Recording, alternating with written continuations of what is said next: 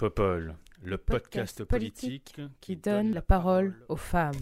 Every time I look down on this timeless town, whether blue or gray be her skies, whether loud be her cheers or whether soft be her tears, more and more, more and more, do I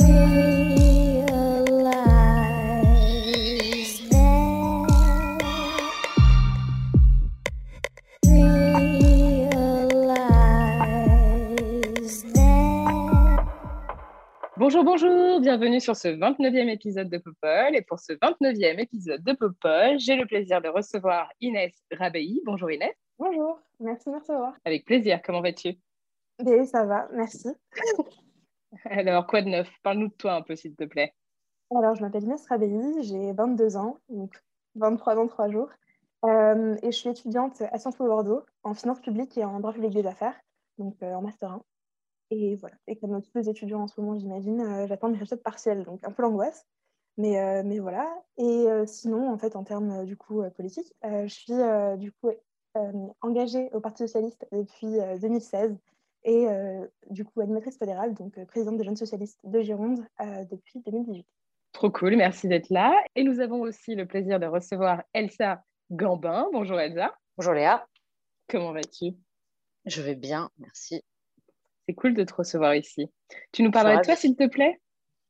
Euh, oui, moi je suis journaliste indépendante euh, à Nantes. Euh, J'écris notamment sur les mouvements sociaux, les féminismes, le travail du sexe, la protection de l'enfance, l'éducation, voilà. Et j'ai cofondé une newsletter qui s'appelle TDS sur l'actualité du travail du sexe. Voilà, et je suis ce qu'on appelle une journaliste engagée, on va dire ça comme ça. Carrément, trop cool, merci d'être là. Et enfin, nous avons aussi le plaisir de recevoir Daniel Obono. Salut Daniel, Bonjour, comment vas-tu? Ça va, ça va. C'est cool de te bien. recevoir ici. Tu nous parlerais Mais de un s'il te plaît? plaisir. Alors, Daniel Obono, je suis euh, députée de Paris, du groupe de la France Insoumise. C'est mon premier mandat et j'attends avec impatience la fin de ce mandat, en tout cas la fin euh, euh, de, de, la Macronie, parce que ça a été un peu euh, rude, je crois, pour tout le monde. Mais voilà, on reste, on reste déterminé, on tient, on tient la barre, on garde la boussole et c'est ce qu'il faut, quoi. Et donc, donc voilà, c'est moi. Trop cool. Bah écoutez, je suis très contente de vous recevoir toutes les trois sur ce format, sur ce plateau virtuel de Popol. On va parler de deux thèmes aujourd'hui. On va parler de la plainte de Gérald Darmanin contre Audrey Pulvar, enfin de la non-plainte, hein, voilà, on ne sait pas trop. Et on parlera ensuite dans un second temps de la vidéo de McFly et Carlito avec Emmanuel Macron. Donc sans plus attendre, premier thème. En début de semaine, le ministre de l'Intérieur a annoncé sur Twitter qu'il voulait porter plainte pour diffamation contre Audrey Pulvar pour des propos tenus contre la manifestation des policiers ainsi que sur le racisme au sein de cette institution. Le ministre a finalement rétro-pédalé 48 heures plus tard en proposant à la candidate socialiste aux élections régionales en Ile-de-France de la rencontrer. Audrey Pulvar a accepté cette proposition à condition que le ministre exprime explicitement son souhait de ne pas porter plainte, ce que ce dernier n'a pas encore fait. Cette séquence nous a rappelé que le ministre de l'Intérieur a, encore une fois, cherché à créer la polémique en agissant seul, tout en mettant à l'épreuve la solidarité au sein du gouvernement. Cette annonce a vraisemblablement agacé un certain nombre de ministres, parmi lesquels la ministre de l'écologie, Barbara Pompili, qui annonçait mardi sur Europe 1 que le débat politique peut vivre sans passer devant les tribunaux. Certains poids lourds de la République en marche craignent même que cette séquence ne renforce la candidate socialiste dans la dernière ligne droite de la campagne pour les régionales.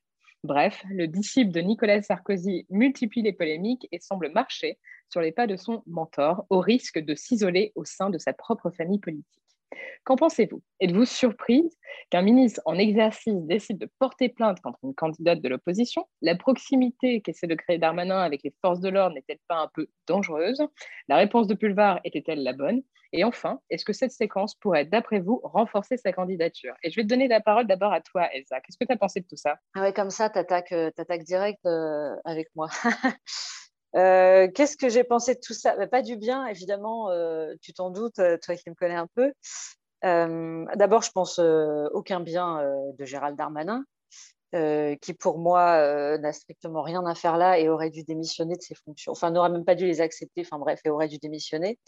et j'en attends presque encore moins que j'en attendais, c'est dire depuis qu'il a manifesté de toute façon avec les policiers devant l'Assemblée nationale. Donc là, déjà pour moi, je, pense qu'on, je pensais qu'on avait touché le fond, en fait. Mais a priori, on, creuse encore. Euh, du coup, il porte plainte en sachant très bien que cette plainte, elle ne va pas aboutir, de toute façon. Euh, que juridiquement, ça ne va pas aller au bout. Euh, ça peut pas, il n'y a rien, en fait. C'est du flanc, c'est une plainte pour, je sais pas, c'était diffamation, je crois qu'il a dit. Enfin, bref. Donc, il sait très bien qu'il n'y a rien dedans, que ça ne marche pas. donc, c'est juste pour exprimer de manière appuyée, je vais le dire élégamment, juste pour exprimer encore une fois de manière appuyée son soutien aux forces de l'ordre.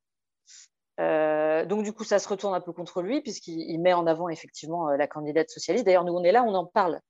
je dirais, à la base, c'est un, épiphénomène, ça devrait être un épiphénomène, et du coup, on est quand même là, on en parle tous depuis, depuis une semaine dans tous les médias, donc ça met quelque part les deux en avant, parce du coup, on parle encore d'Armanin, même si tu l'as très bien dit, finalement, euh, il, a pas mal agacé au sein, même, euh, au sein même de son parti, au sein même de la Macronie qui commence à en avoir un peu marre.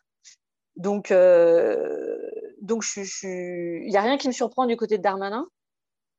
mais je ne suis pas très contente de la réaction d'Audrey Pulvar non plus. Non, je ne suis pas très contente. Je, trouve qu'il y a un truc où on se fait un peu des courbettes. Alors finalement, finalement excuse-toi, finalement donne pas ta plainte. Finalement, je veux bien te rencontrer avec enthousiasme, tout ça il y a un truc qui me gêne. Il y a un truc qui me gêne dans la tièdeur de la chose, en fait. Euh, je euh, je suis pas tiède et du coup, je comprends pas qu'on.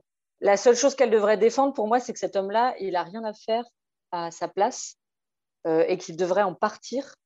et que pour moi, c'est pas légitime de vouloir rencontrer avec enthousiasme cet homme, cet homme politique-là, en fait. donc du coup, elle, elle a, pour moi, un peu rétro-pédalé en disant voilà, la, police n'est pas raciste, tout ça. Alors, euh, euh, on, sait que c'est un. Comment dire, que c'est systémique le racisme dans la police, qui ne veut pas dire que tous les policiers sont racistes, mais que c'est systémique, ça veut dire que c'est un système malgré tout, euh, et que c'est comme ça, ça a été prouvé maintes et maintes fois par des chercheurs, des universitaires, des sociologues, etc. du coup, en rétro-pédalant, elle m'a déçue. et la deuxième chose, c'est qu'en fait, je ne voudrais pas, enfin, je voudrais pas, j'en sais rien. moi, ce que je voudrais, c'est qu'elle assume en disant bah, si, il y a un système à revoir et de toute façon, il faut une, refonte euh, du maintien de l'ordre global en France. Et en fait, c'est ça que j'avais envie d'entendre et pas euh, Oh oui, je vais aller rencontrer tranquillou euh, Gérald Darmanin. je ne sais pas si je suis très claire dans ce que je dis. Voilà. Du coup, ça ne me surprend pas Gérald Darmanin parce que j'ai absolument une antipathie non déguisée pour, pour l'homme qu'il est, pour l'homme et l'homme politique qu'il est, pour les deux d'ailleurs. mais en revanche, je suis déçue d'Audrey Pulvar qui, qui joue là hein, une forme d'animal politique que moi, j'apprécie pas spécialement. Ouais, tu as raison, elle aurait pu effectivement peut-être aller jusqu'au bout en fait de, cette démonstration parce que euh, faut arrêter de se voiler la face. Euh, alors la police n'est peut-être pas raciste, mais effectivement, le racisme au sein de la police est clairement systémique et ça, on le sait. Euh, enfin, c'est quand même pas une découverte. Donc, il est important qu'on en parle. je ne vois pas pourquoi on devrait passer ça sous silence, surtout en période préélectorale c'est quand même assez important. Euh, Inès, toi, tu as, accueilli ça comment, cette, euh, cette séquence politique merveilleuse? Bah, Je vous avoue pas bien, hein, forcément, comme tout le monde. Euh, est-ce que j'étais surprise de la part de Darmanin? Mais comme tu le disais, Elsa, et je suis complètement d'accord avec toi, pour moi, cette nomination, rien que ça, en fait, c'était une erreur complète. Enfin, un mec qui, du coup, a des, des plaintes pour agression sexuelle, qui, en fait, a des comportements qui sont juste pas, pas possibles envers... Enfin, a eu des comportements pas possibles envers des femmes, qui ont été prouvés. Enfin, pour moi, ce mec n'a rien, à, rien à faire au ministère de l'Intérieur, point, en fait. Donc ça, je suis complètement d'accord. Euh, sur la question, euh, du coup, euh, de cette polémique-là et de son rapport à la police, moi, je pense pas que, en fait, quand on dit qu'il a voulu se rapprocher de la police, non, en fait. Enfin, en fait, s'il voulait se rapprocher de la police, clairement, en fait, il ferait des choses pour la changer et pour l'améliorer. Aujourd'hui, en fait, il se rapproche de la branche la plus, enfin, en gros, la plus déviante et la plus raciste de la police en fait en disant ça, en disant en fait que euh, en allant dans les manifestations où y a des policiers qui, euh, qui crient contre le laxisme de la, de la justice, contre, contre le fait que voilà, la justice fait bien son boulot, etc. c'est assez, enfin, c'est assez regrettable et assez scandaleux pour moi. Euh, je pense qu'il y a une hypocrisie assez totale en fait dans ce gouvernement qui en fait la crie sur Audrey Pulvar, qui en fait dénonce le racisme dans la police et qui a, raison de le faire et qui, je suis assez d'accord, pour, moi n'aurait pas dû rétro-pédaler, qui aurait dû assumer ses propos parce qu'elle a raison en fait de dire ça. Euh, et euh, voilà, enfin, certes, euh, tous les policiers ne sont pas racistes, mais il y a un, problème de reste dans la police. Et même le président de la République, il y a un an, devant, les, devant Brut, avait dit que justement, en fait, il y avait des questions de, de, contrôle aux faciès, y avait des questions de discrimination dans la police qui étaient avérées, et enfin, tout le monde, personne ne peut contester ça, en fait. Donc voilà, je trouve que le lien, en fait, entre ce gouvernement et la police est assez voilà, hypocrite, assez bizarre. Dans un côté, en fait, euh, on dit que ça ne va pas et qu'il faut améliorer les choses pour avoir des, euh, pour avoir des voix. D'un autre côté, pour éviter que la police euh, tourne vers le FN un plus qu'il ne l'est aujourd'hui, on essaie de leur dire non mais vous inquiétez pas, en fait on vous défend. Donc voilà, moi je trouve que c'est assez, assez compliqué. On a une réalité qui est une réalité de, en fait en termes de, police qui est bah, bien sûr que la police est victime de violences dans certains, jeux, dans certains quartiers, dans certaines situations. On a une augmentation des violences, mais qui n'est pas celle que dit Darmanin. Enfin, il dit que les, les violences auraient doublé depuis 10 ans. Euh, pas du tout, en fait. Euh, il y a une augmentation des violences, mais qui est légère, qui en fait, en gros, est de, est de 20% et qui se base aussi sur d'autres choses qui ont été des conflits sociaux extrêmement violents avec, à cause de gouvernements en fait, qui euh, bah, ont, déçu. En fait. Donc ça, je pense qu'il faut assumer cette, chose-là. Les plus grandes violences policières, on les a eues quand On les a eu quand? On les a eues pendant les questions en fait, de la loi travail. Et bon, ça fait chier, hein, mais Hollande au pouvoir, quoi, même si en tant que socialiste, ça m'emmerde de le dire, mais bon, c'est quand même une réalité. Et on les a eus pendant euh, les Gilets jaunes, on les a eus l'année dernière en 2020, où on peut citer les noms, et on les a eus aussi la semaine dernière, où d'ailleurs, euh, Daniel, donc euh, votre collègue, du coup, enfin, Bénédictorine, du coup, a été, a été hyper, enfin voilà, agressée par la police alors qu'elle elle défendait des, agriculteurs en lutte. donc, enfin, voilà, c'est des choses qui existent. Et à un moment, enfin, je pense qu'on peut avoir un discours clair qui est un discours de on a besoin d'une police républicaine, une police qui défend les citoyens et qui, en fait, pas des forces de l'ordre, mais des gardiens de la paix, comment vous appelez à l'ancienne, et euh, enfin voilà, une police de proximité qui, enfin, voilà, qui en fait assure la protection des citoyens. Aujourd'hui, le fait de sortir et d'avoir peur en fait, d'un contrôle policier, d'avoir peur de la police quand on, quand on sort, quand on est une personne racisée ou, euh, ou n'importe, c'est juste pas possible en fait. Et ça montre une réalité qui, enfin, qui en fait est euh, au centre d'un conflit social énorme et bah, le gouvernement a clairement choisi son camp en voulant, en voulant simplement défendre ceux qui, enfin, du coup, les policiers racistes, les policiers qui sont contre la justice et euh, je pense que c'est assez honteux euh, bah, de la part d'un ministre de l'Intérieur et euh, de la part de, du gouvernement Macron de façon générale, en fait. Donc, donc voilà. Après, est-ce que par rapport au rétropédalage de, de, de Pulvar, bah, je pense que Audrey a fait ce qu'elle pouvait dans la situation. Elle s'est quand même pris pas mal de. Enfin voilà, il y a eu quand même un shitstorm assez énorme de l'extrême droite. Et dans une situation comme ça, on ne peut pas en vouloir à, à, voilà, une candidate, à une élue de, d'essayer de, se défendre comme elle peut, enfin, même si euh, voilà, enfin, on, peut, on peut bien sûr regretter quelques, quelques mots. Le, mot enthousiasme, je suis pas sûre que ce soit le meilleur. Mais, euh, mais voilà, mais en tout cas, c'est une réaction qui, pour moi, en fait, on ne doit pas se tromper d'ennemi. Euh, pour moi, le, le problème aujourd'hui, c'est qu'on a un gouvernement qui est complice de l'extrême droite, qui est complice en fait du racisme et de discrimination qui sont faites par les policiers, par certains policiers. Et c'est un problème. Et je pense qu'aujourd'hui, des solutions existent pour réformer la police. On a la question de l'IGPN, le fait que les policiers soient jugés par d'autres policiers. Euh, moi, je trouve ça assez scandaleux. Euh, on a les questions de formation, on a les questions de recrutement. Enfin voilà, il y a énormément de travail à faire. Et en fait, euh, simplement se faire des jeux politiques où en fait on dit ouais machin, vous dites que la police est raciste, bah ouais, ok. Enfin, derrière, hein, qu'est-ce qu'on fait en fait? Donc voilà, j'aimerais plus d'action et moins de blabla complètement stupide de la part de ce gouvernement-là. Enfin, parce que enfin, peut pas continuer comme ça en fait. Aujourd'hui, il y a un réel problème avec la police dans tous les sens du terme parce que y a la police est complètement déconnectée du peuple. Et, euh, parce, et voilà, donc c'est normal que voilà, le peuple lui rentre comme ça aussi. Donc euh, voilà, on a clairement des, choses à faire. Ça, c'est sûr qu'il y a pas mal de taf.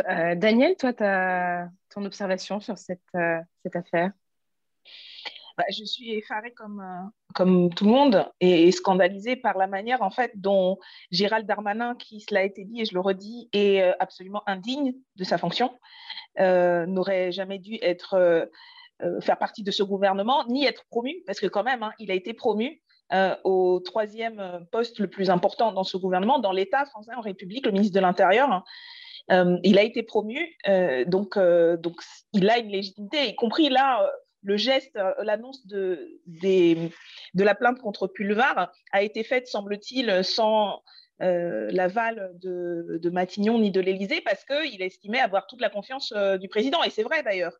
Euh, et, de fait, depuis qu'il est euh, en, poste, euh, il agit d'une manière absolument, encore une fois, indigne de sa fonction, mais aussi d'une manière qui dessert la police républicaine, qui dessert son travail et, qui, est une course à l'échalote sécuritaire avec l'extrême droite. Donc, on a là un des principes, un, des principes pose animateur de ce que moi j'appelle la campagne Macron-Le Pen 2022, parce que c'est vraiment, c'est vraiment ça qu'on voit se, dérouler. Et en plus, ça arrive quand même dans un contexte où de quoi parlait, rappelons de quoi parlait Audrey Pulvar. Et je voudrais, moi là, redire mon soutien absolu indéfectible à, à, à parce que euh, je crois qu'elle s'est quand même retrouvée un peu assez isolée et, donc c'est pas pas la première fois, y compris vis-à-vis de son de son propre camp, de son de son propre parti et je crois que sa campagne n'est pas très simple.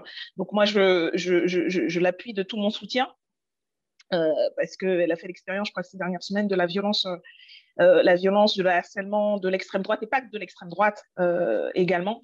Donc, euh, ce qu'elle dit quand même, et, franchement, ce qu'elle dit, effectivement, il n'y a, a, aucune base juridique pour, pour, pour, la poursuivre. Elle dit que la manifestation du 19 mai est glaçante. Et moi, je dis, c'est même une, caractérisation, on va dire, très, euh, très factuel. Et, politiquement, nous, on a dit, moi j'ai dit, et d'autres ont dit que c'était euh, une manifestation factieuse, parce que c'est une manifestation où vous avez euh, des organisations policières qui appellent à venir faire pression sur le Parlement et à mettre en cause et mettre en cause directement euh, la, justice. Donc vous avez là les trois branches du système politique dans un état de droit, dans, un, dans une démocratie parlementaire qui se, veut digne de ce nom, euh, qui sont censés euh, à la fois s'équilibrer, à la fois se respecter et, se contrôler. vous avez un mélange des genres absolument incroyable, des responsables syndicalistes, policiers qui disent qu'il faut faire tomber les digues de la Constitution. Enfin, je pense qu'on ne se voilà, il faut, se redire à quel point on est arrivé aujourd'hui du délitement euh, au sein de, la, police, de la direction de la police, de la, tête de la police, en termes de respect des principes basiques. Ce n'est même pas quelque chose d'extraordinaire quand on demande, on demande les respects des principes basiques de euh, la République et de l'État de droit. Et ça, quand vous avez un ministre de l'Intérieur qui participe à ça, donc qui légitime cela, euh, contre son propre gouvernement, contre son collègue de la justice, contre sa majorité, parce que c'est de ça qu'on parle. On parle d'un gouvernement et d'une majorité qui a euh, tous les leviers à l'Assemblée et euh, qui est par ailleurs en train de faire, euh, on était en plein, au moment de la, manifestation, en plein débat d'un texte de loi dit de confiance dans l'institution judiciaire.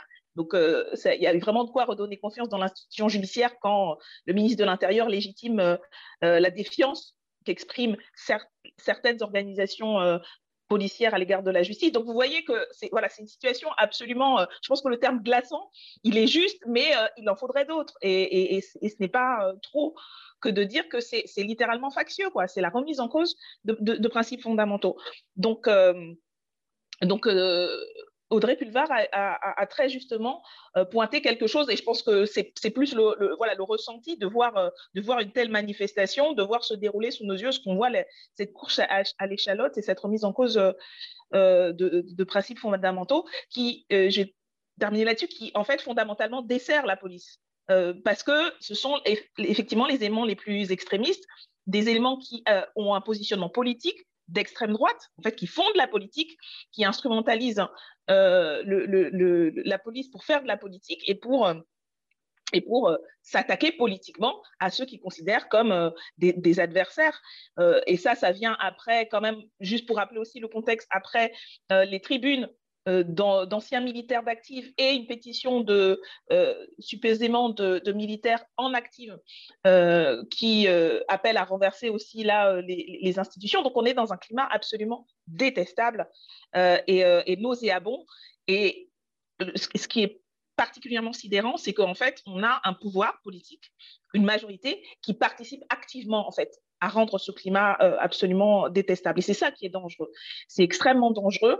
Euh, euh, et, voilà, donc je crois que au-delà de l'anecdote, on a un gouvernement qui est très familier des effets d'annonce. En fait, ils annoncent, ils annoncent, ils annoncent, et derrière, en fait, ça n'a pas de prise et ça n'a pas, de, valeur juridique. Donc, c'est simplement pour faire buzzer sur Internet et, et, et alimenter en fait le, contenu de la, de, des, chaînes de télé H24 euh, parce qu'en fait c'est le fait d'en entendre parler, tout le monde en parle et en fait on, voilà, personne ne, reprendra ensuite le fait qu'il n'a pas déposé plainte ou la plainte a été classée sans suite. Donc là, y a, on a une stratégie politicienne qui est typique de la Macronie. On annonce plein de choses, on annonce qu'on va faire euh, ci pour l'hôpital, on annonce ça, et derrière, rien ne se passe jamais. Donc, je pense que ça dit aussi en creux euh, l'incurie et, voilà, le, le, caractère euh, complètement purement communicationnel de ce, de ce gouvernement. donc voilà, je pense qu'au-delà de l'anecdote, euh, ça, dit encore plus, à mon avis, le, le, discrédit en fait, et, ce qui se passe à l'intérieur d'institutions aussi fondamentales que la police et, la manière dont la direction politique, euh, la hiérarchie, parce qu'il y avait aussi le préfet allemand de, de sinistre réputation désormais. Donc vous voyez, voilà, à la fois la direction politique, le ministre qui, qui, est censé en fait contrôler ces troupes, qui est censé donner le pas, en fait, tu le vois courir après la police. Parce qu'en en fait, en plus, euh, le, son tweet a, est, envoyé quand il dit qu'il va porter plainte quelques heures en fait après que un syndicat de commissaires en fait ait, demandé qu'il porte plainte. Donc vous avez en fait un ministre qui est aux ordres. Qui répond directement à ce syndicat. Et c'est le syndicat euh, des commissaires de la police nationale. voilà. C'est bien de le rappeler. Mm. L'inversion totale en fait des valeurs de la hiérarchie euh, républicaine. Voilà, ça c'est la, c'est, la Macronie dans toute sa, dans toute sa son, son, son, horreur quoi dans le sens où euh, ces gens-là en fait n'ont aucun sens y compris l'État moi je dis ça en plus franchement je me enfin étant donné mon mon, mon, mon parcours mais, mais ma, sensibilité politique me retrouver à, défendre euh, voilà les, institutions de la Ve République euh, alors l'État de droit c'est encore autre chose mais vraiment ils ont ils, voilà ils, sont en train de, de détruire de l'intérieur euh, toute la légitimité. Et en plus, je pense que tout ça, en fait, n'a servi à rien parce que les, les, plus extrémistes ne sont pas plus convaincus et n'ont pas plus de respect pour lui. Au contraire, en fait, ça, ça, ils, ont, ils ont la confiance, mais de continuer sur leur, sur leur lancée plutôt que de rentrer dans le rang et faire ce qu'il faudrait faire, c'est-à-dire voilà, se battre pour que la police ait de, meilleures conditions de travail, on, qui, qui, pourrait soutenir, par exemple, la commission d'enquête euh, que nous, on avait déposée sur la question des suicides des policiers, parce que c'est quand même euh, la première cause en fait, de mort, euh, bien plus, quatre fois plus qu'en intervention, en fait. Les, policiers meurent de suicide, donc il faudrait se poser la question pourquoi? Enfin, il y aurait des, sujets, il y a des sujets d'ailleurs que nous, on a, mis sur la table sur comment faire en sorte que la police républicaine ait les moyens d'être au service de la population, comme c'est son rôle, comme c'est sa fonction, euh, et qu'elle soit exemplaire quand elle le fait. Donc il y a ces deux dimensions-là. Mais voilà, c'est pas du tout euh, sur ça que euh, et le gouvernement et le système politique et médiatique a décidé de, de se pencher. Et donc voilà, on est, on est dans ce moment particulièrement glaçant, effectivement. Mais pas désespéré parce que mm parce que voilà, faut se battre, quoi. Faut garder la boussole et. Euh, oui, il faut être vigilant. Il faut continuer à être vigilant. voilà, Audrey Pulvar, malgré tout, en, avec son propos, montre que euh, et ça n'a pas été le cas. Je le dis d'autant plus que ça n'a pas été le cas euh, de la direction du Parti socialiste qui a participé à la manif, etc. Et donc, je pense que c'est à son crédit qu'elle exprime en fait le, rejet de ce qui est en train de se passer. Et je crois que c'est ça que sa, sa position. Après, bon, qu'elle est, qu'elle est rétropédalée, ben voilà, elle est, elle n'est pas soutenue, mhm. quoi. Donc, euh, mais c'était important que d'autres voix et de plus en plus de voix se fassent entendre pour dire euh, stop, quoi. Ouais, c'est clair.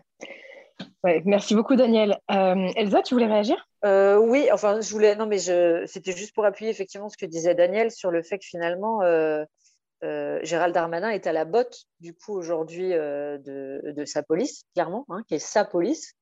Euh, du coup, et du coup, il participe effectivement à cette extrême droitisation euh, qui est en train de se passer, mais alors vraiment euh, de manière très impliquée, on va dire, puisque le, les, syndicats, on l'a dit tout à l'heure, le syndicat des commissaires, mais le syndicat Alliance, hein, qu'on ne présente plus aussi, est totalement en roue libre depuis le début de la, Macronie, mais vraiment en roue libre du coup, jusqu'à faire des tracts comme, comme un, de, ces derniers, là où, c'est clairement écrit à la fin, le, problème de la police, c'est la justice. Donc effectivement, on a, un vrai problème de, remise en cause de, séparation des pouvoirs, ce qui, est le fondement finalement euh, de notre démocratie, qui est gravissime euh, et qui finalement, j'ai l'impression, et c'est peut-être ça le plus inquiétant, euh, n'a pas l'air d'inquiéter beaucoup de monde. À part, à part, je ne sais pas, nos invités, tes invités aujourd'hui, Léa. Mais j'ai l'impression que ça passe un peu, ça passe un peu crème finalement euh, alors que c'est effectivement euh, gravissime et ce côté d'une police en roue libre par rapport à ce que, ce que racontait euh, quand Inès, tu revenais tout à l'heure, effectivement, sur toutes les violences policières qui se sont aggravées avec les années. moi, je suis nantaise, on, les voit depuis un moment, parce que nous, ça remonte à. Ça remonte, j'ai envie de dire, ça remonte aux années 50, mais ça remonte plus précisément depuis Notre-Dame-des-Landes. Donc euh, voilà, c'était Nantes étant un peu un laboratoire de violences policières euh, depuis, depuis plusieurs années. Mais du coup, effectivement, il y a une espèce de flambée sur la Macronie. Et, du coup, c'est vraiment quelque chose à, à, prendre en, considération. Et je pense que Gérald Darmanin est dangereux. Il m'écoute, il va peut-être déposer une plainte.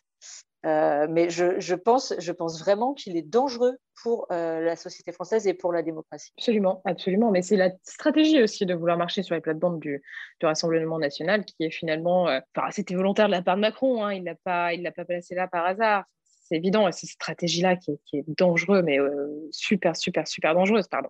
Je, voulais juste euh, faire une petite euh, parenthèse et vous conseiller le podcast qui était sorti l'année dernière, qui a été réalisé par Arte Radio sur la question du racisme au sein de la police, qui s'appelle Gardien de la paix.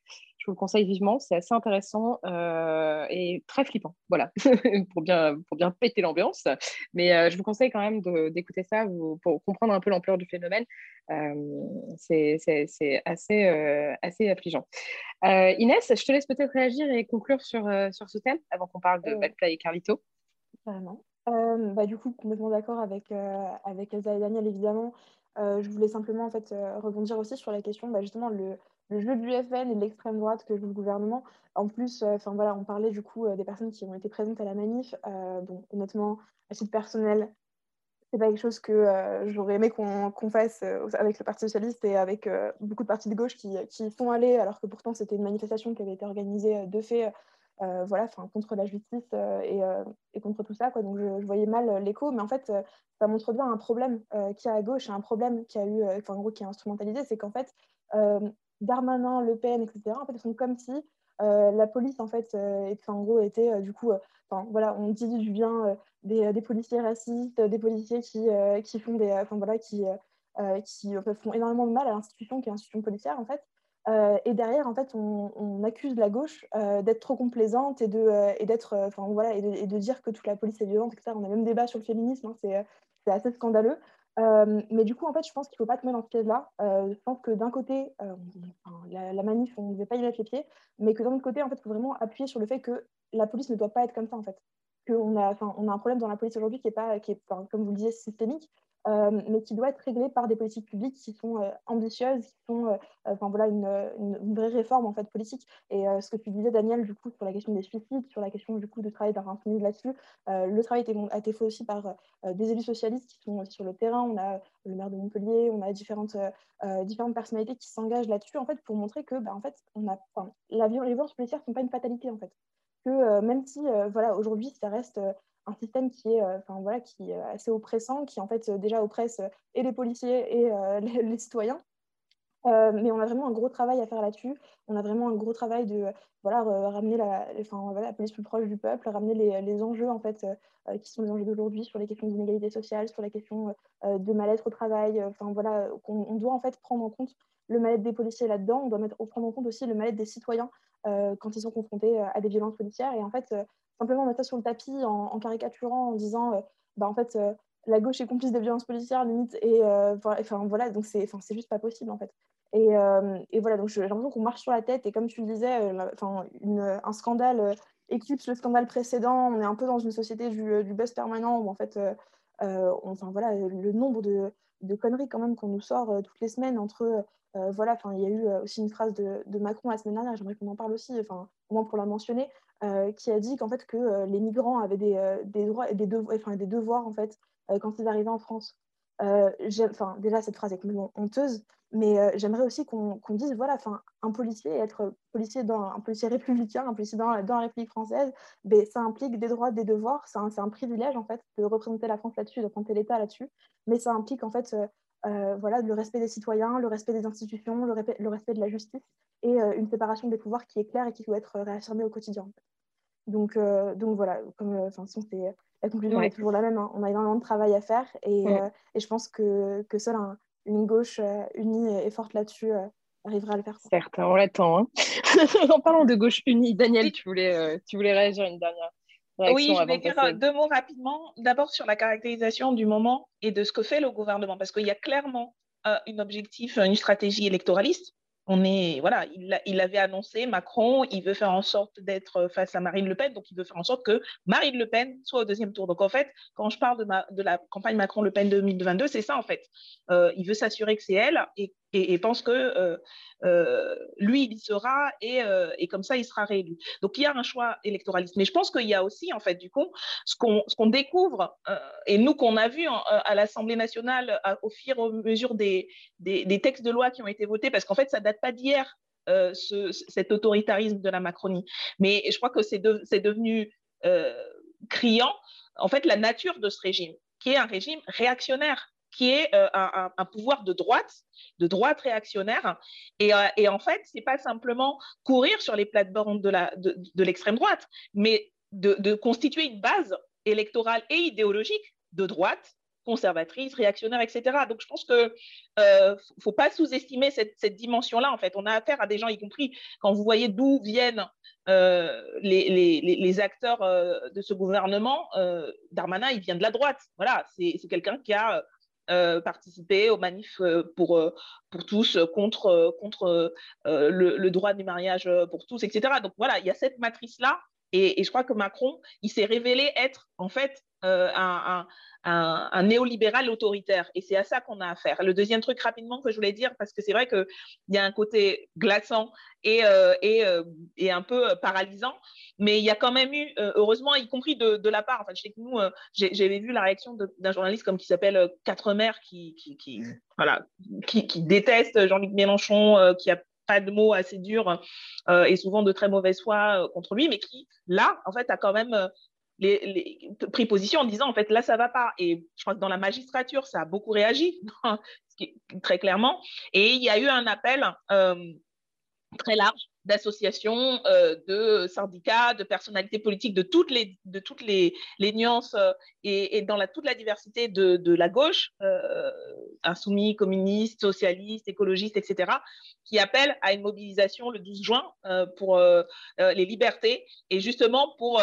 réagir collectivement et donner à voir que voilà, on est, tous euh, sidérés et, euh, et, révoltés et indignés par ce qui se passe, mais en fait, on va l'exprimer parce que pour moi, c'est euh, la première réponse, c'est de faire front commun, quoi, et de dire, notamment, envoyer un message d'abord au reste de la société, parce que je pense que la société n'a pas basculé dans ce que, dans ce que construit aujourd'hui le pouvoir euh, avec l'aide et des relais médiatiques. Ce n'est pas vrai. La réalité des gens au quotidien aujourd'hui, c'est celle bah, de faire face au Covid, c'est celle voilà, de ne pas savoir du lendemain. C'est des choses très concrètes.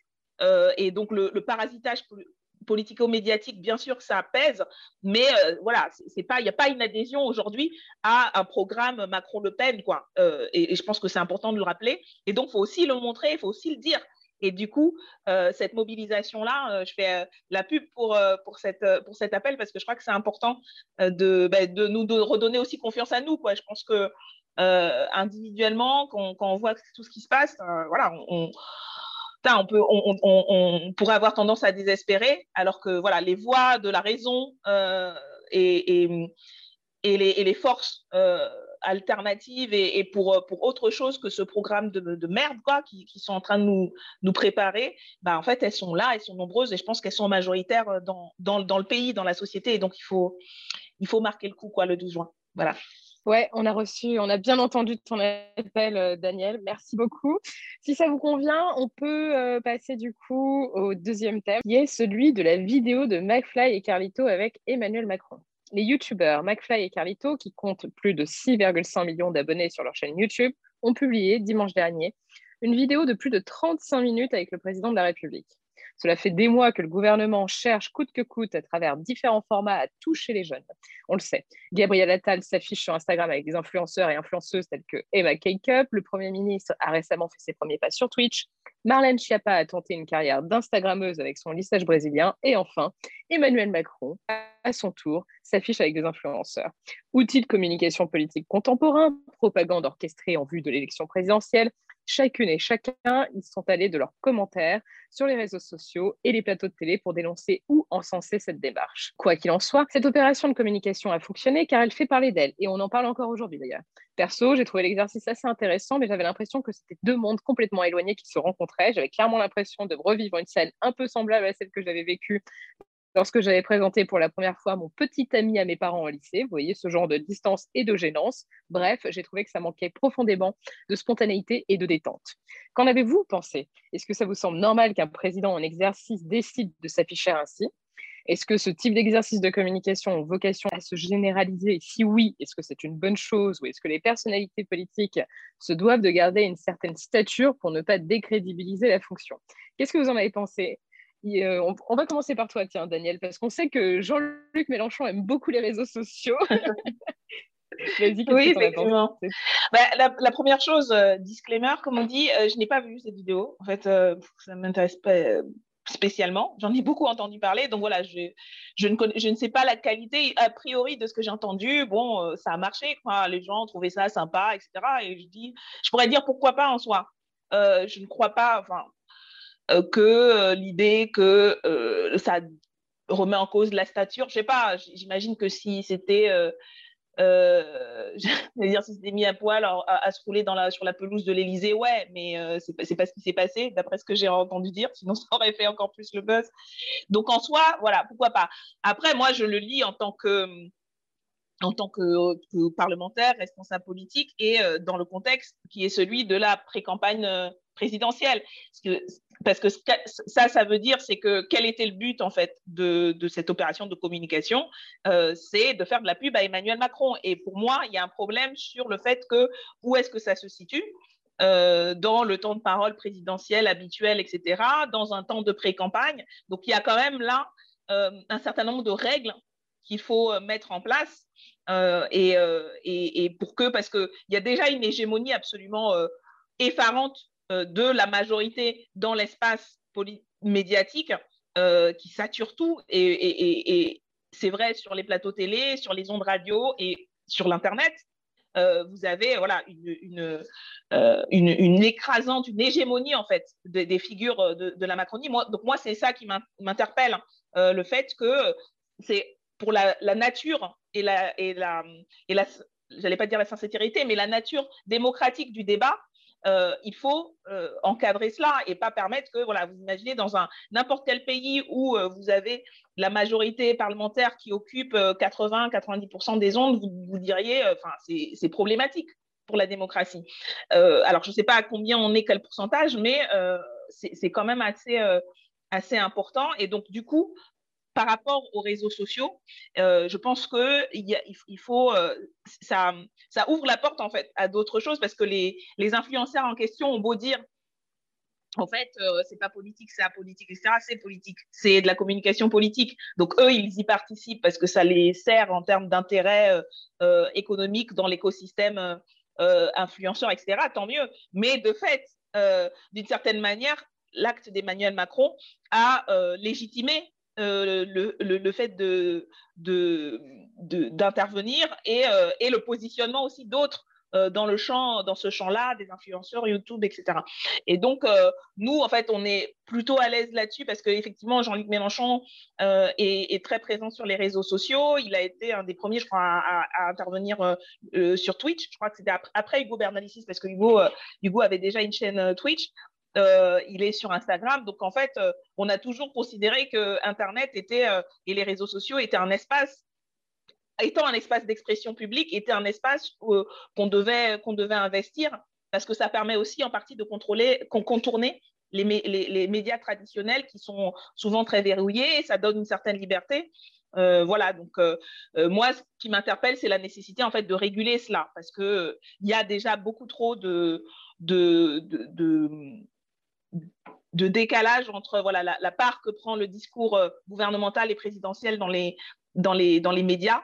Et, euh, et, si ça doit être la même chose euh, sur Internet, voilà, ça veut dire que le, débat public est quand même distordu. Quoi. Et donc voilà, il faut très vite que des, des règles soient appliquées.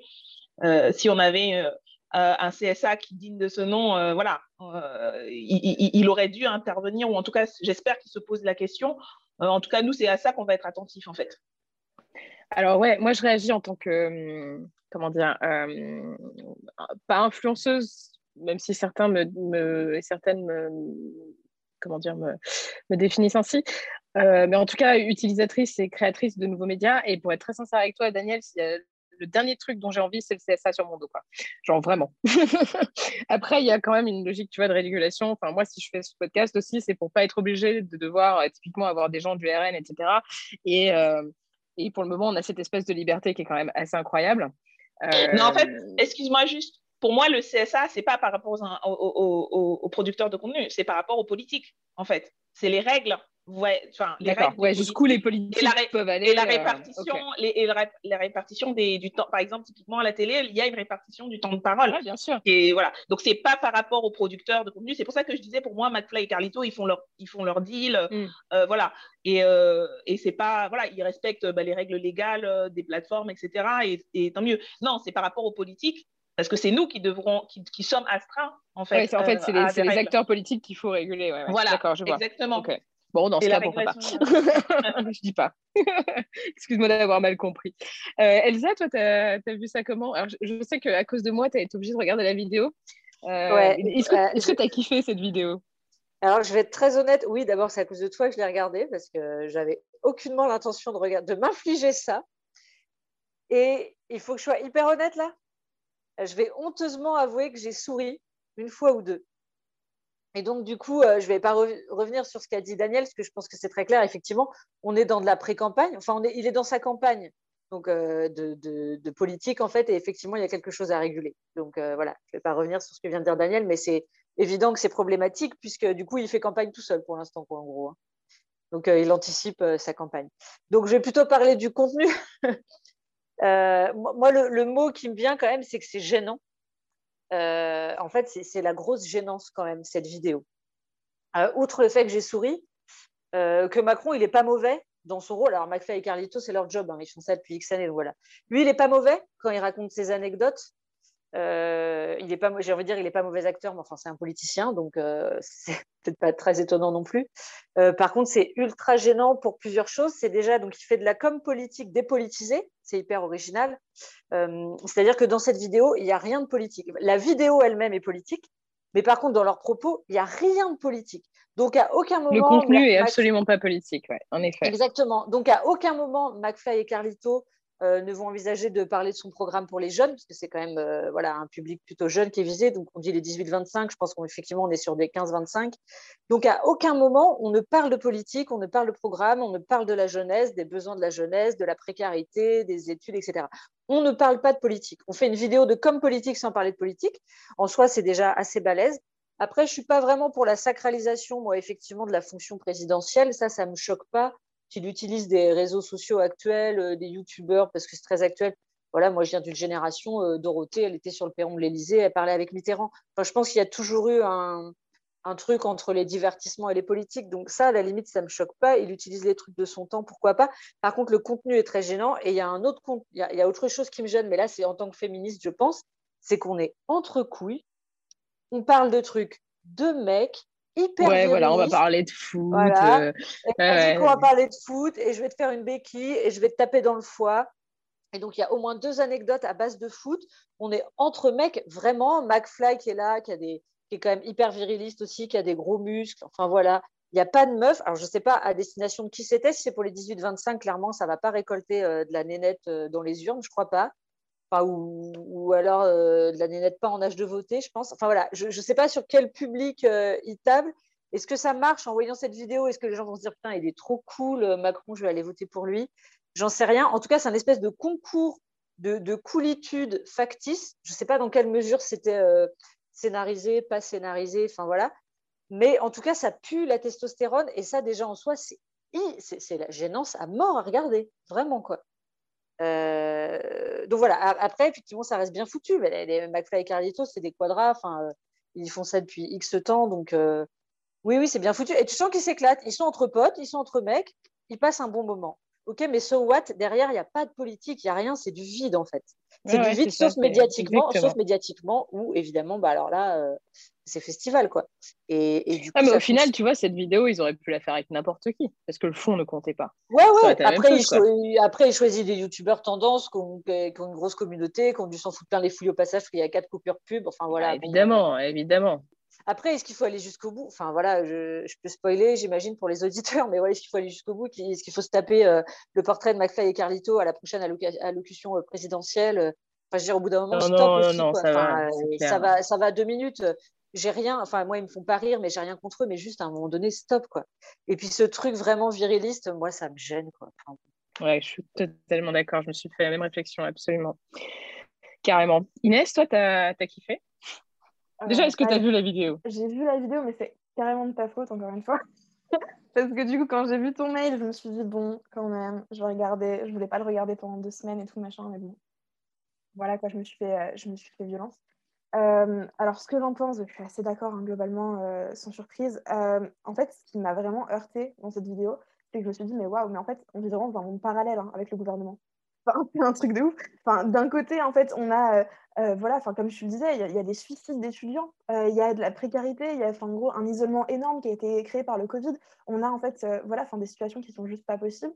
Et on a un président qui, va, qui va faire des vidéos où ça se la joue jeune entre mecs de 40 ans et, et où ça se dit, bah, en fait, ouais, on parle de foot, on parle machin, je vais appeler Mbappé, vous allez voir comment je suis cool, quoi. Mais on marche sur la tête. Honnêtement, euh, moi j'ai regardé ça, enfin pareil, c'est le mot qui m'est venu, c'était ouais, gênant, cringe, j'étais là, mais waouh, et genre qu'est-ce qu'on nous inflige aujourd'hui quoi? Et en fait, d'un côté, je trouve que c'est pas nouveau parce que euh, forcément, comme tu le disais, euh, Elsa, c'est quelque chose qui existe. Hein. On avait il y a deux ans Karine Le Marchand qui avait fait une émission où en fait il y avait des politiques sur son canapé et en gros c'était alors François Fillon vous avez de gros sourcils. Enfin, voilà, c'était des trucs dans ce ton-là, quoi. Et, et, ça choquait personne, quoi. Donc, bon, c'est à la mode en ce moment, on va dire. Ça fait toujours. Euh, après, ça, ça prend avec des pincettes. Je pense que moi, je trouve ça très positif qu'on puisse euh, voir les politiques comme des gens normaux parce qu'en fait, le, le message que, que, je veux envoyer, c'est en fait que tout le monde peut faire ça. En fait, tout le monde doit prendre le pouvoir, tout le monde peut être à la place du président de la République. En fait, et c'est pas parce que ces gens-là ont des mandats que ces gens-là en fait euh, ont une forme de légitimité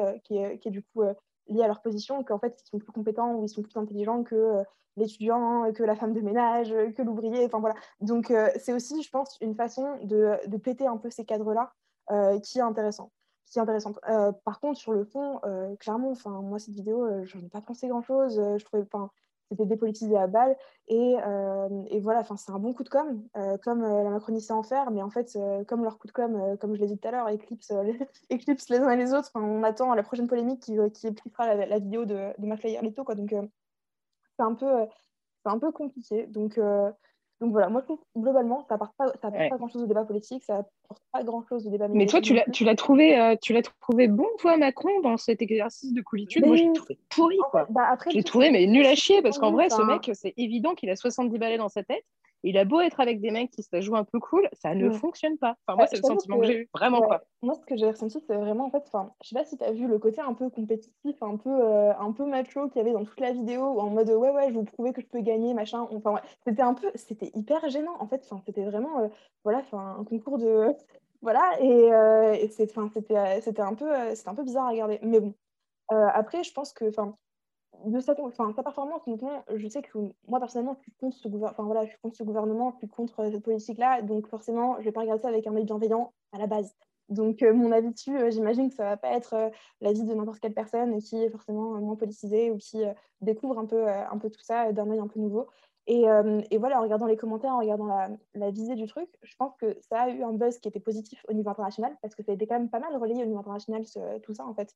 Et du coup, c'est aussi euh, apporté un peu comme l'image de Trudeau euh, au Canada, quoi. En gros, on, apporte un, président jeune, etc., machin, et après, on oublie, en fait, que d'à côté, c'est un libéral et que tout ce qu'il fait derrière, c'est contre les jeunes et contre les gens qui, qui peuvent l'idolâtrer comme ça. Donc, voilà, honnêtement, moi, j'ai pas trouvé ça très intéressant au niveau politique. Euh, à un niveau communication et euh, sa communication personnelle pour les présidentielles, je pense que oui, en effet, c'est dangereux. Je pense que ça va être régulé. Parce que, en fait, ça, veut dire que parce qu'on est président, parce qu'on est maire, ça, me fait ça me fait penser un peu à Vauquier euh, en région Aura, qui, en fait, c'était des camarades, du coup, qui l'ont appelé le, le, seigneur des panneaux. Dans le sens où, en fait, eh ben, en gros, à chaque fois qu'il faisait quelque chose, ben, en fait, il mettait un panneau, donc payé par la ville, évidemment, avec ta tête dessus et tout. On a eu ça aussi euh, euh, à Bordeaux pendant, euh, pendant la campagne, avant la campagne des municipales, où en fait, on avait Nicolas Florian qui, en fait, payait des, des, trucs avec de l'argent public, hein. voilà, donc avec sa tête dessus avant les municipales. Enfin, il y a un côté comme ça, en fait, de utiliser sa fonction pour se faire de la com personnelle, que, que je trouve qui est assez dégueulasse, en fait. Donc, voilà, je pense que pour moi, c'est un peu c'est bien joué de leur part, hein, tant qu'ils ne sont, pas, sont pas attrapés, tant qu'il n'y a pas de régulation de, dessus. Comme tu disais, Daniel, tant mieux, voilà, tant mieux pour eux. Hein. mais moi, je trouve ça dommage pour la démocratie et aussi pour euh, bah, les gens qui écoutent et, euh, qui, ont, et qui, en fait, auxquels on n'a pas euh, forcément donné les outils pour, pour voir ça. Parce qu'un truc qu'a dit, qu'on dit, euh, Carlito en début de vidéo, c'est oui, ne votez pas pour quelqu'un qui a l'air sympathique.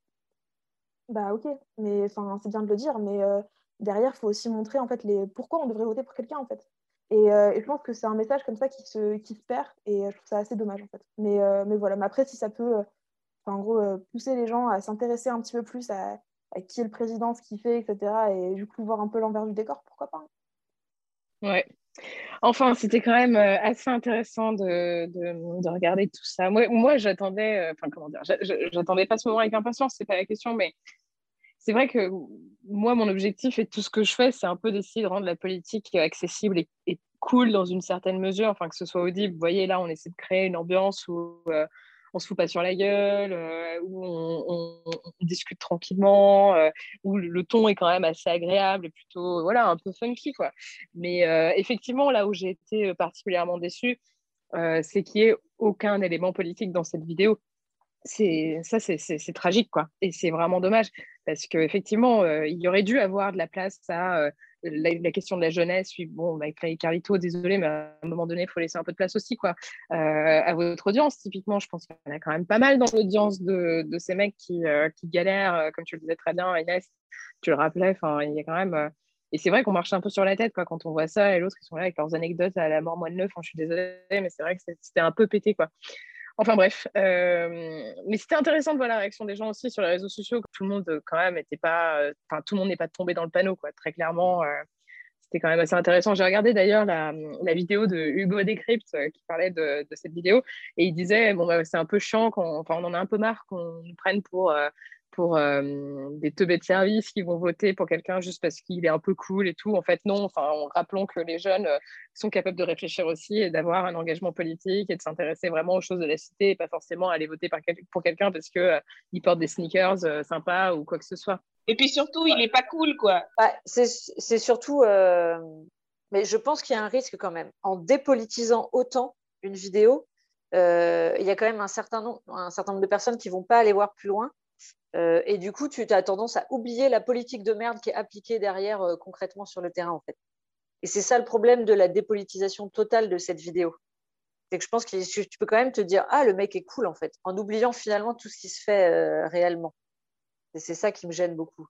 Je vous remercie beaucoup, toutes les trois, pour, vos éléments sur, sur ces deux thèmes, ces deux thèmes qui nous ont bien occupés. On a pas mal bavardé. il est temps de passer à vos actus. Et on va commencer par toi, Elsa. De quoi voulais-tu nous parler, s'il te plaît? Euh, de deux choses très rapidement, hein, puisqu'on a été bavarde, tu viens de le dire. Euh, une chose euh, pas gaie du tout, mais je voulais, parce qu'on est au mois de juin, je voulais revenir sur, Steve, Steve Mayacaniso, qui qui est mort noyé dans la Loire il y a presque deux ans maintenant, en 2019.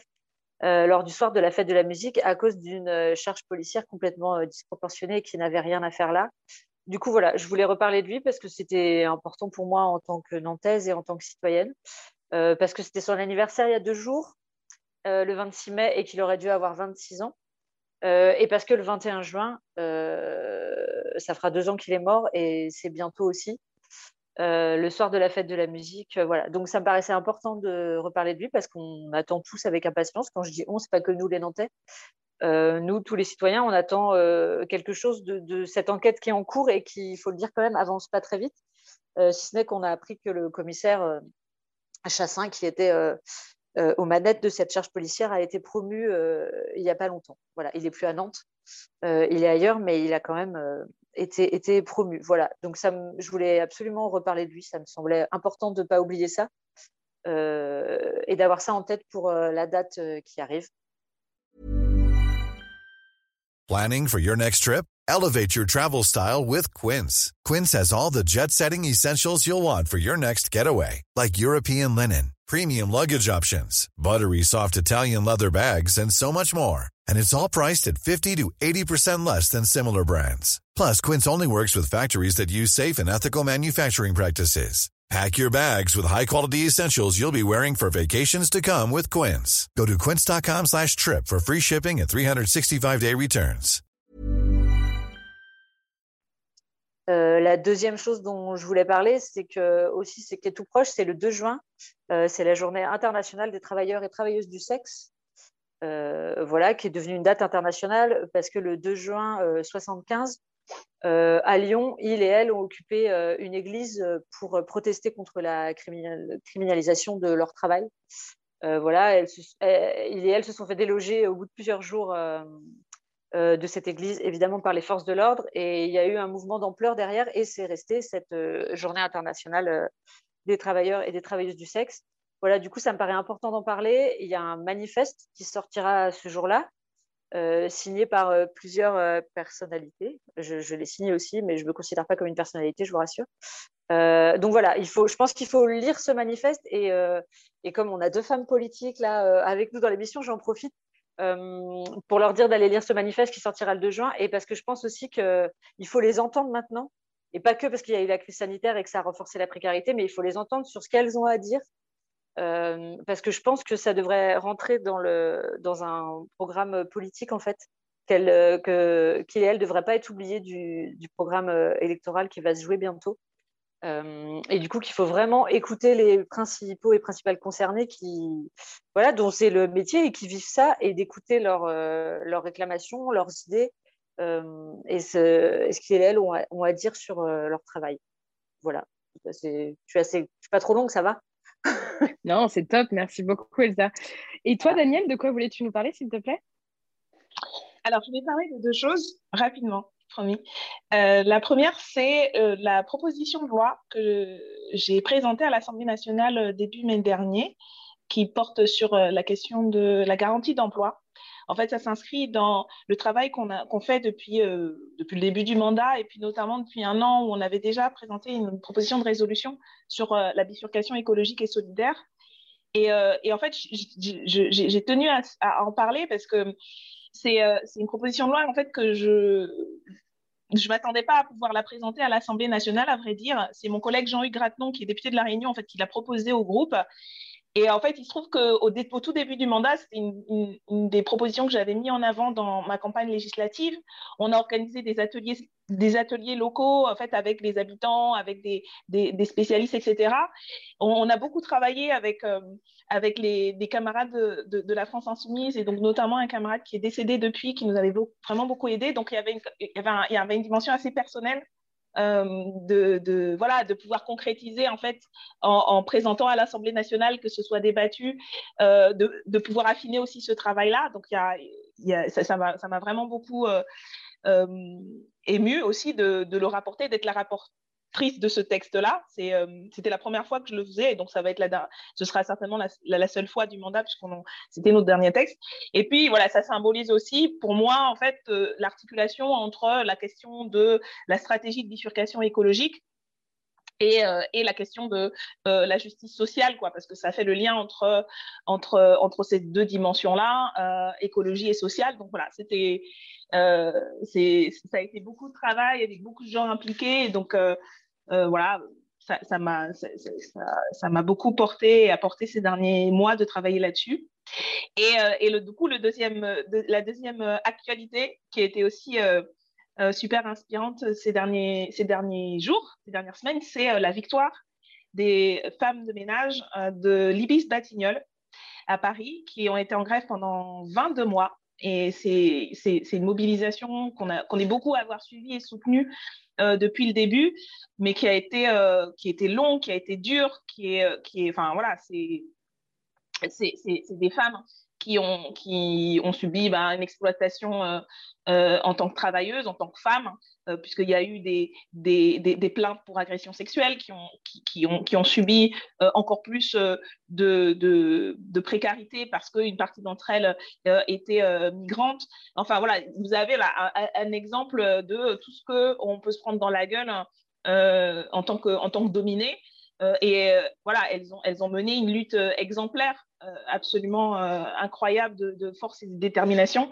Et donc voilà, ça fait du bien de se dire euh, elles ont elles ont elles ont obtenu gain de cause sur la majeure partie de leurs revendications et voilà ça fait du bien quoi. Et donc c'est c'est à elles que je pensais en termes d'actualité et puis de voilà d'exemple quoi. Voilà c'est possible quoi. La lutte paye la lutte paye et, et bravo à elles quoi voilà. C'était de gros sacrifices et effectivement, ça fait plaisir de voir que, que ça aboutit. En effet. Merci beaucoup, Daniel.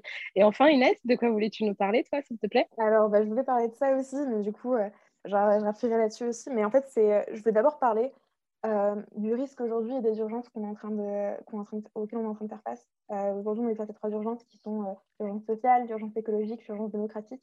Et ce n'est pas simplement des gros titres qu'on peut balancer sur des programmes. C'est, ça place une réalité derrière. Tout ce qu'on a dit sur la question de Darmanin, sur la question du FN, sur tout ça, en fait, aujourd'hui, on a une élue FN la semaine dernière qui a sorti, euh, qui a été radie depuis heureusement, mais euh, qui a sorti quand même qu'elle voulait faire sauter les mosquées. Enfin, on vit dans un, dans un monde euh, politique aujourd'hui qui est extrêmement violent, extrêmement compliqué. et en fait, on a du coup 2022 le fait que ma génération, on se dise, bah, en fait, tout est joué et on aura un duel Macron-Le Pen. Ça, ça, me révolte juste en fait. Parce que ni Macron ni Le Pen feront quelque chose pour ces urgences-là en fait. elles vont faire que les aggraver. L'urgence écologique, c'est pas Macron qui va la régler, c'est pas Le Pen encore moins qui va la régler. Quand on voit les votes au Parlement européen du FN, euh, tous les votes qui ont été faits pour, les questions écologiques, pour la taxation, euh, enfin voilà, la taxation verte, le Green New Deal, etc., tout a été refusé par En Marche, par le Front National. Enfin, c'est pas des solutions qui sont euh, euh, bénéfique pour la jeunesse. Et euh, même si on de nous endormir à longueur de journée en nous disant voilà, que Macron est un président des jeunes euh, parce qu'il fait des vidéos, que voilà, il y a Bardella qui, qui, est du coup un député jeune, c'est complètement faux, on nous ment en fait. Et, et du coup, voilà, donc pour, la, pour 2022, moi, ce que j'ai comme message à faire passer, c'est juste engagez-vous, prenez le pouvoir dans un parti, pas forcément le mien, pas forcément celui de Daniel, n'importe, mais prenez le pouvoir, engagez-vous dans des assos, dans des syndicats, dans des partis politiques, faites entendre votre voix. S'il y a une... On dit souvent qu'on ne s'engage pas parce que euh, tous les partis ne représentent pas exactement ce qu'on pense ou n'ont pas exactement la même ligne, mais engagez-vous, faites péter les lignes, faites bouger les lignes, en fait, parce qu'on n'attend que ça, en fait. Donc, euh, donc voilà, et il y a beaucoup d'espoir aussi dans, la, dans la lutte, comme, euh, le disait Daniel, la question des femmes de chambre de, l'IBIS. Enfin, ça montre en fait que avec, de, avec des convictions, avec de l'organisation et ensemble, on peut faire bouger les lignes, on peut faire bouger les choses. Et, euh, et, voilà, heureusement, enfin, malheureusement ou heureusement, je ne sais pas, mais euh, aujourd'hui, on est dans un système où c'est les partis politiques qui font, euh, qui font bouger les choses. C'est en, étant élu, en étant, en, voilà, en étant député, en étant élu local, qu'on arrive à faire, voilà, enfin, bien sûr, après, je vois ta tête, Daniel, bien sûr que c'est compliqué quand tu as une Macronie aussi, aussi offensive, mais, mais c'est quand même, gros, des moyens en fait, de pouvoir, c'est pas les seuls, mais, mais ça en est. Et, et du coup, et c'est vraiment accessible à tous en fait c'est pas parce que euh, machin a fait l'ENA ou, ou, quoi que ce soit qu'il est plus méritant ou qu'il représente plus les citoyens que, n'importe lequel d'entre nous. donc, euh, donc voilà, le message juste que je voulais envoyer, c'est juste prenez le pouvoir, engagez-vous et, et amusez-vous en politique, quoi. Parce qu'on a besoin de ça. Et oui, et surtout, intéressez-vous si vous ne voulez pas vous engager, au moins soyez aware de ce qui se passe autour de vous et écoutez Popol, bien sûr, pour ça. non, je déconne. je vous remercie beaucoup toutes les trois d'avoir participé à ce 29e épisode de Popol. Merci de nous avoir écoutés et à bientôt.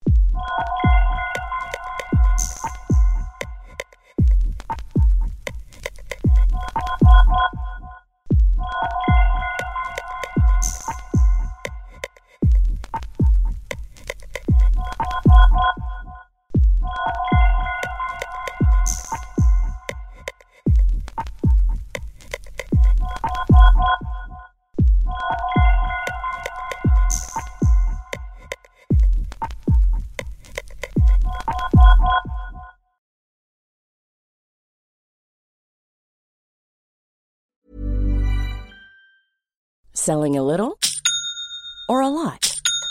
Shopify helps you do your thing however you cha-ching. Shopify is the global commerce platform that helps you sell at every stage of your business. From the launch your online shop stage to the first real life store stage, all the way to the did we just hit a million orders stage. Shopify is there to help you grow. Shopify helps you turn browsers into buyers with the internet's best converting checkout. 36% better on average compared to other leading commerce platforms because businesses that grow grow with Shopify. Get a $1 per month trial period at shopify.com/work. shopify.com/work.